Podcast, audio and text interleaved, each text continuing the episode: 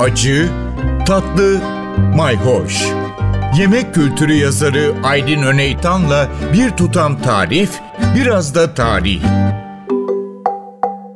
Merhabalar. Ispanağın peşinde dolanmaya devam ediyoruz. Ben size bir ıspanak anımı anlatayım. Gerçekten de çok acıklıydı. Ispanak çok sevdiğim bir sebze fakat eskiden ya benim hassasiyetimden zaman içinde bu hassasiyeti kaybettim ya da o zamanki ıspanak çeşitlerinden hiçbir yemeği ekmekle yemezdim ama ıspanağı mutlaka ekmekle yemem gerekirdi. Çünkü ağzımın içini kaşındırırdı ve dalardı. Böyle ıspanak yediğim zaman hem tadını çok seviyorum hem de ağzımın içi yangın yerine dönüyor. Çok kaşınıyor. Hemen arkasından bir ekmek yemek ihtiyacı hissediyorum. Bunu bile bile ODTÜ'nün eskiden kayak takımındaydım benim bu yemeğe ilgimi e, sezinleyip takımın kaptanı yemek pişirme işini bana verdi. Zaten böyle yerlerde hep kızlara verilir ya. Biz topu topu bütün kampta üç kızdık. Bunun içinde mukavemet kayakçıları, şimdi e, cross country denilen, işte slalom kayakçıları, dağcılar falan var.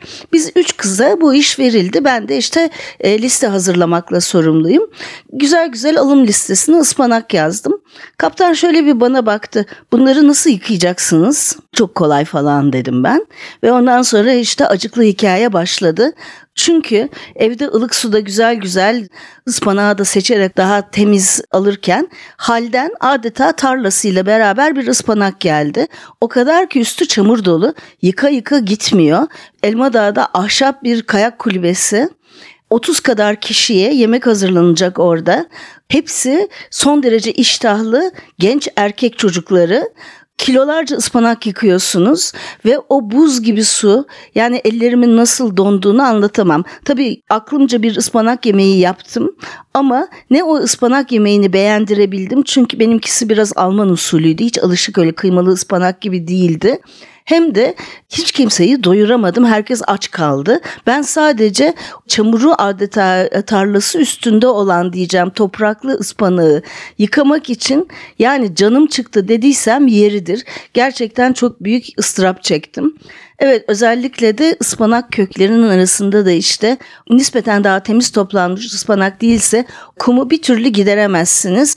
Onun için şöyle bir ılık su içine onları bir süre bırakmanız gerekir ki biraz çözülsün. Böylelikle içinde kumlar olmamasını garanti edin.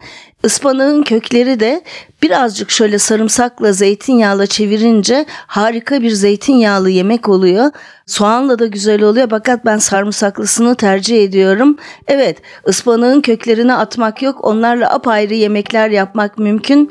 Tarifler ve fikirler için takipte kalın, hoşça kalın. Bir tutam tarih, biraz da tarif. Aydın Öneytan'la Acı Tatlı Mayhoş Arşivi ntvradio.com.tr adresinde Spotify ve podcast platformlarında.